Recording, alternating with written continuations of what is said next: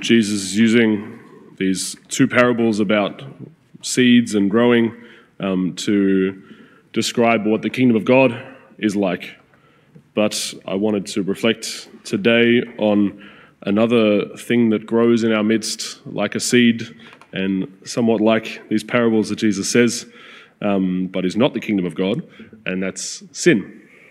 We see from the scene with David in the first reading that um, sin can just grow from one sin to the next to bigger and worser and deeper things. And night and day, while we sleep, while we're awake, sin can just seem to grow and overcome us um, step by step. Um, and how? We do not know. And much like as well the parable of the mustard seed, that it may start as the smallest of seeds, but it can grow into the biggest of problems for us. Because we see that this, this story with David begins um, with the simple fact that he didn't go out to war. Um, then it progresses to the fact that he was, he was bored one night and went for a walk on his roof and saw a lovely young lady. Um, but then it progresses to adultery and then in the end to murdering um, one of his guard, uh, Uriah, sending him to his death.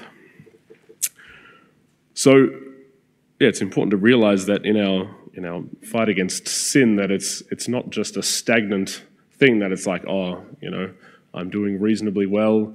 I've kind of got these things at a good level. But if we're not vigilant, um, sin will just continue to grow in us. Um, I think using this image of seeds, the, the idea of weeds in the garden, uh, is a great image for sin because as soon as you pull out all the weeds, you see the new shoots of weeds coming up again like the next day or a few days later.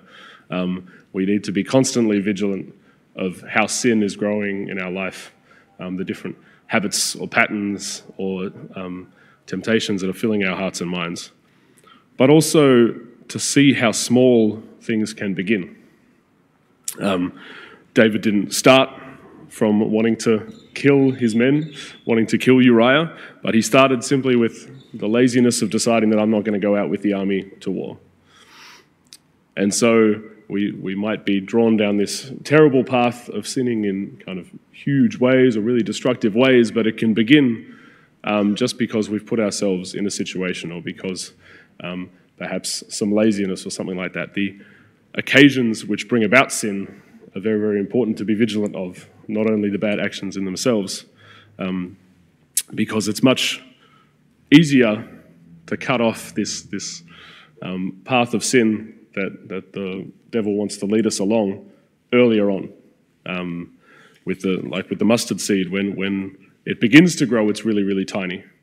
And if we're aware of places, situations that we put ourselves in that lead us to, to go against the will of Lord, lead us to sin in whatever way that might be, it can be much easier to stop ourselves before we even put ourselves in that situation.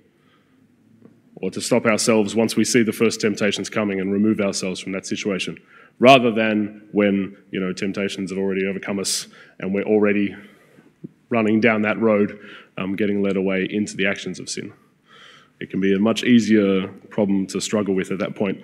And we can so easily get discouraged when we focus upon the ways that we're tempted and the ways that sin is present in our lives, but really the awareness of these sorts of things, the, even the awareness of our sins, is an opportunity that we can be grateful for, that we can come before the Lord and seek the healing of His forgiveness. And even the awareness of the way these patterns work in our lives is a gift that we can then act against it. If we're aware that this situation is a temptation for us, then we can make a decision there and try to avoid that situation.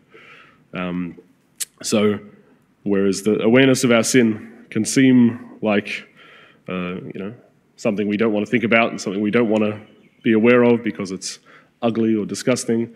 Really, it can be a gift from the Lord because that's our opportunity to respond, um, turn back towards Him, and want to walk in His ways. So that instead of the seed of sin that begins really small and will grow really big, instead of letting that seed grow in our lives, we can um, turn ourselves back to the Word of God and allow the seed of His grace to come back into our lives and to begin to grow as He wants it, as He wants it to, and we can grow into the fullness of life that He has for us.